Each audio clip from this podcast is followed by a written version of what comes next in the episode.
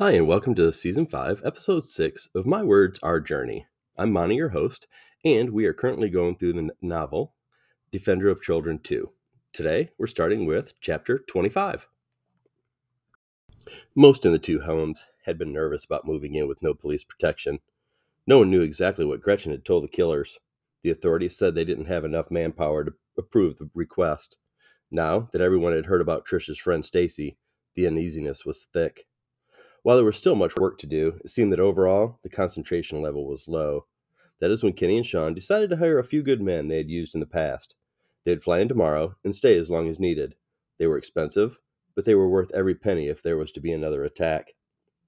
It had also been decided that any and all family members should be told of what was happening, and if at all possible, they should go into hiding for a while, at least until this settled down. There was no telling what the killers were capable of. Jill was going to her second cousin's home two hours west of Charlotte. Unfortunately, this was not the first time she had made this move. It was the first time for Renee, and she was reluctant. In the end, she decided to move into a local hotel with nice room service for a few days. Trish had made the dreadful call to her parents. It had gone as expected. They were going to go camping and pray for her. When all the phone calls were made, the four met in the game room. They had to brainstorm they were being attacked because the killers believed Tilly had told Trish something that she had possibly shared with the group. The only reason to try to take them out was that this information would blow up the case, show Leonard was innocent, incriminate others, or all the above.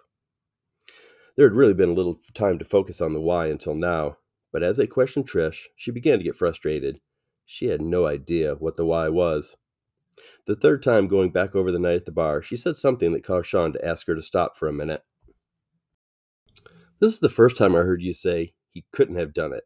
Did Tilly say didn't do it or he couldn't have done it? Trish paused and thought for a few seconds. There was certainly a difference, wasn't there? Sitting back in her chair, she closed her eyes and went back to that night. She could see Tilly eating nachos, and then she heard his voice. When she opened her eyes, she looked straight into those of Leonard and said, He couldn't have done it. Well, then, we have something to work to do, don't we? Sean stood, stretched, I think we start with the time of death for each victim and where Leonard would have been at that time. There was a new sense of urgency now. A string needed to be pulled to begin to pull apart the scheme that had started almost a year ago. The boxes were daunting, but the group split up and began working as soon as they were filled in on what they were trying to accomplish. It was not a given that, this was what Tilly was trying to tell her, but it made the most sense to Sean at the moment. What would prove Leonard's innocent more than the fact he could not have physically been present during one of the murders? It was well past midnight when someone suggested they start fresh the next morning. There was no discussion. As soon as the idea was floated, legs began to move and bodies disappeared into bathrooms and bedrooms throughout the house. Everyone was staying in the same house tonight, at least for tonight. The security would be there tomorrow, and they'd reevaluate then. Chapter 26 the streets were quiet. A slight breeze kept the air cool off the water, and the homes along the path were dark. It was just past 3 a.m. According to intel, this would be the last opportunity before reinforcements arrived soon. The plan was simple.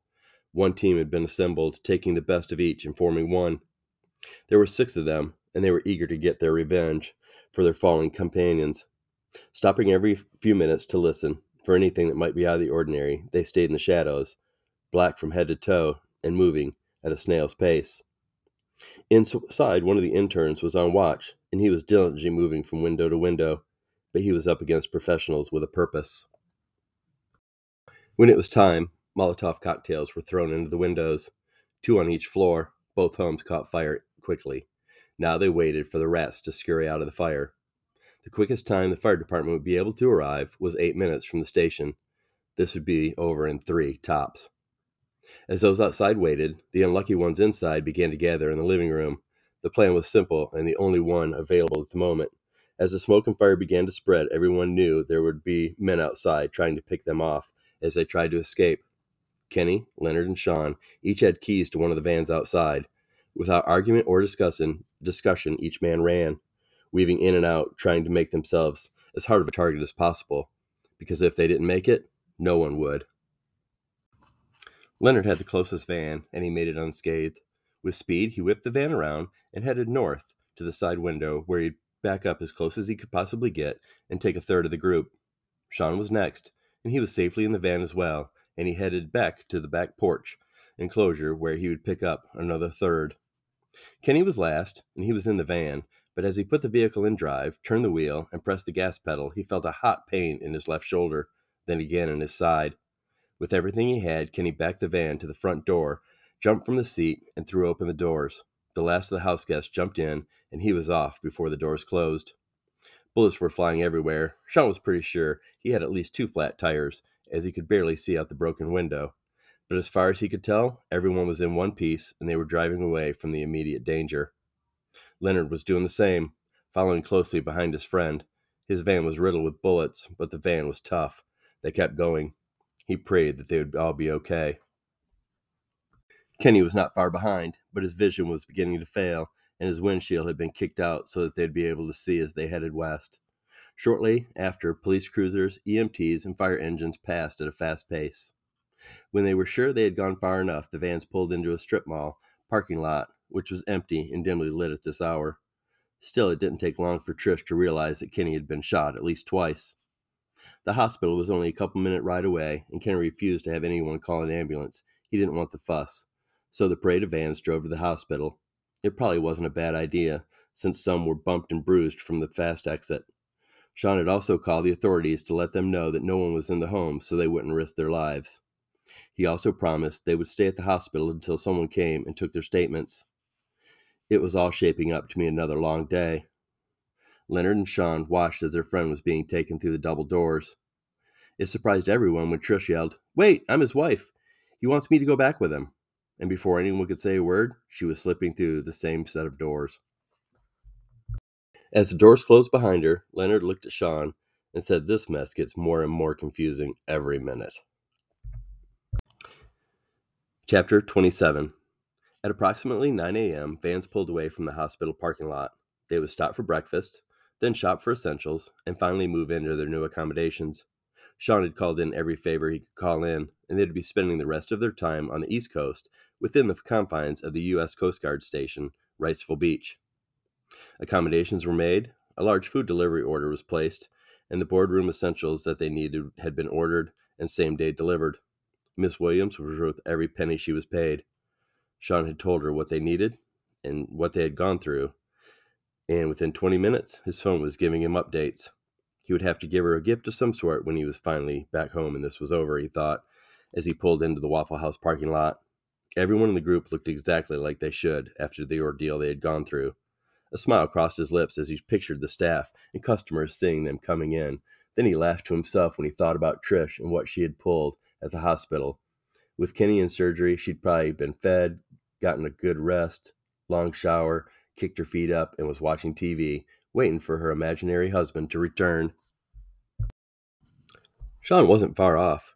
Trisha's husband was kind of a celebrity, so they'd been given a private room. She had gotten a warm shower, and one of the nurses had let her borrow, borrow some of her workout gear, so she didn't have to put back on the smoky shorts and tee she had been wearing. The food wasn't great, but it was okay. In the hospital bed, it was fine for resting. Trish had gotten a few updates. By her estimation, Kenny should be back in the room within the hour. Not sure how that was going to go, she thought as she flipped the channel to HGTV, closed her eyes, and let, let the thought go away. An hour later, she was awoken by the sound of movement at the door. She was up and in the visitor's chair faster than a jackrabbit out of running the fox.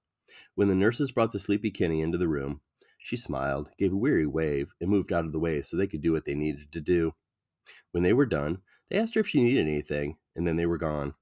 They did say he'd probably be out another couple hours, and when he woke up, he would be extremely sore. She listened intently like any good wife would do. About an hour later, Trish opened her eyes to see Kenny looking at her with a questionable gaze. Good morning. How are you feeling? Trish said with a smile.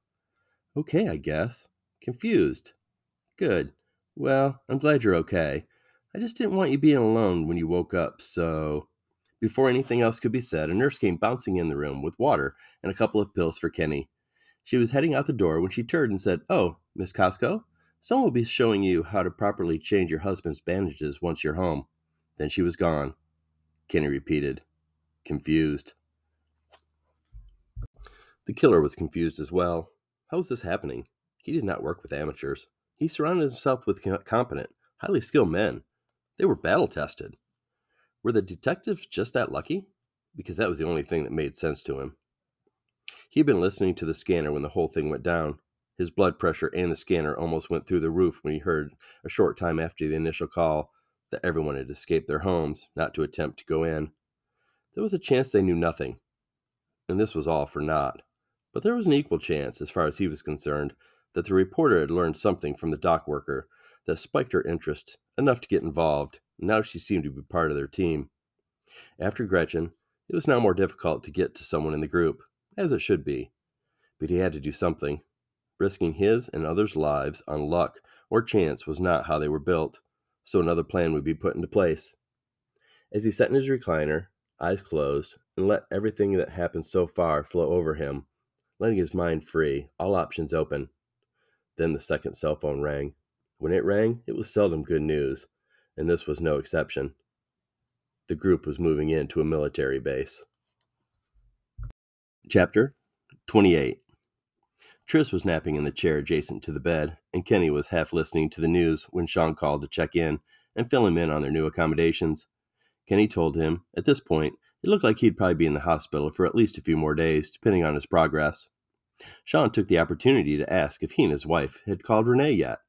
Kenny did not find it funny and let his friend know. But to be honest, he hadn't called her. She would drop everything and run to his side, and he didn't want to put her in danger. When he laid the phone down, Trish asked without opening her eyes, Everything okay? Um, yeah, we're moving into a military base next. We'll see how bad they want us then. I'm sure he had something to say about your wife hanging around. He did. Um, he asked if I'd call my fiance, and I told her, mm, told him I hadn't called yet. Oh, fiance, this is awkward. It's not awkward. You're being nice just to stay here with me so I'm not alone. We've done nothing inappropriate by anyone's standards. I have nothing to feel guilty about. You're right. Then let's call her. No, seriously. Have I done anything that would warrant me feeling guilty? Trish stood and stretched. No, you haven't. I'm going to take a walk while you call her. She does need to know you're okay. Trish completed two laps around the hospital before heading back to the room. She stopped at the door, listened, no talking. So she entered, two candy bars waving in her hand. Sneaking in some contraband, she smiled and laughed with a little nervous laugh. She did not want there to be any weird tension between them. She did think he was cute, liked the way he carried himself, his smile, the way he dressed, smelled. Well, I mean, she just thought he was a nice guy. But the word fiance made him off limits, so she was okay just being friends and coworkers until this whole thing was over.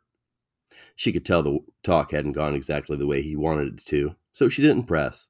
She stuck the candy bars back in her sweatshirt pocket, and they sat in silence for a while. Finally, Kenny spoke. She was mad someone didn't call her immediately, and that I had to call her when I was out of surgery. She was mad I put myself in harm's way.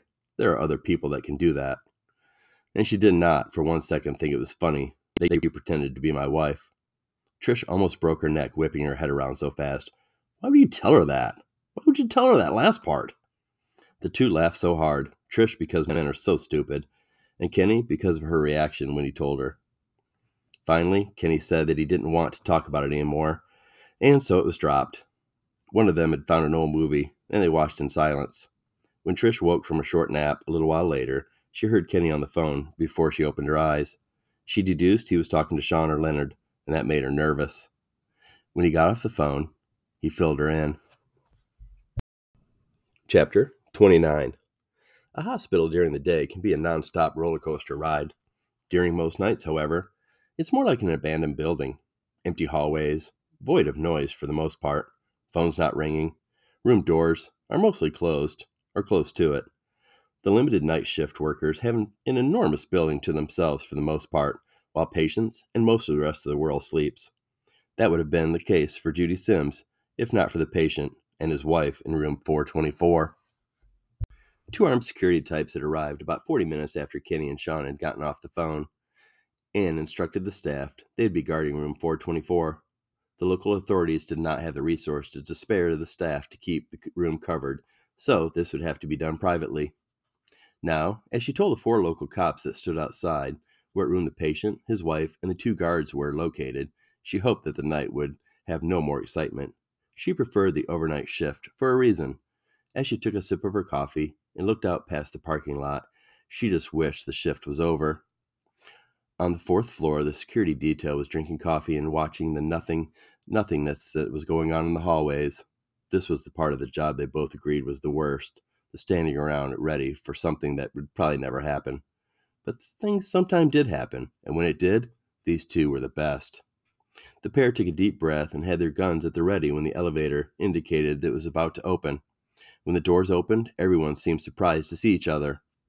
For the two with the guns pointed at the inside of the elevator, it was a shock of seeing four uniformed officers staring at them with raised hands, like, don't shoot and for the four cops inside, it was the act of seeming surprise that there was two armed guards pointing guns at them. Can we help you? The taller of the two guards asked blankly. Well, first I'd suggest you lower your weapons, and then we can talk, said the closest policeman. I don't think that'd be a good idea until we knew who we're dealing with. Sorry, we're not the very trusting sort. He could tell they wanted to protest. After all, if they were real cops, they had guns pointed straight at them. They were essentially in a box, just waiting to be offed. Slowly and reluctantly, the four slid their credentials across the floor. As the second guard knelt to pick them up, he was shot in the shoulder at the same time his partner was shot in the leg. Both men returned fire, kicking the door directly behind them and entering the room. 424. Trish and Kenny were suddenly awake. Trish up and moving behind the chair she had been sli- trying to sleep in. Kenny, helpless in the hospital bed. Four men, armed, maybe down to two now, one of the men said in a calm voice. Trish, without a word, grabbed her purse and ran into the bathroom. When she returned, she slowly but methodically began moving Kenny and his bed and all his medical equipment into the bathroom. Luckily for them, it was a handicap accessible, so everything would fit. When they were in, she closed the door and locked it. A minute later, she could hear the gunfire erupt in the other room. As Trish looked around, now the crowded bathroom, she had no idea what she was going to do if they came into the room. Kenny was staring at the door. Trish realized he was drugged to the ease of the pain of the surgery. He probably was still processing. Before she could let that sink in, the doorknob rattled and then exploded as the weapon took out the whole mechanism and it landed hard on the tile floor. Entry into the room was slow and calculated. The killer had to know it was his target. It was crucial that he report back that the right man and woman were no longer a threat.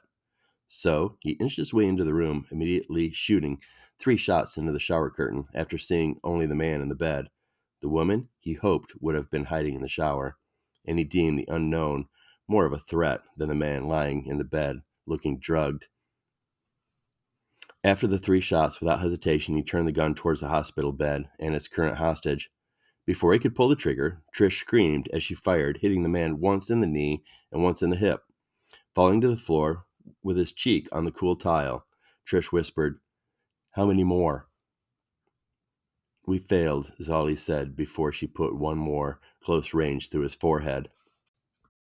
When Sean and Leonard entered the room a few minutes later, they were taken back. They had been sure after seeing what happened outside the bathroom that Trish and Kenny would have been lost. It appeared death and destruction was following them everywhere they tried to go. And I think we'll stop right there for today. A little shorter episode, but a lot happened in that episode for us to digest. So we're going to stop there for today. I hope you're enjoying the podcast and enjoying the journey. Again, my name is Monty, and thank you for listening. Have a great day.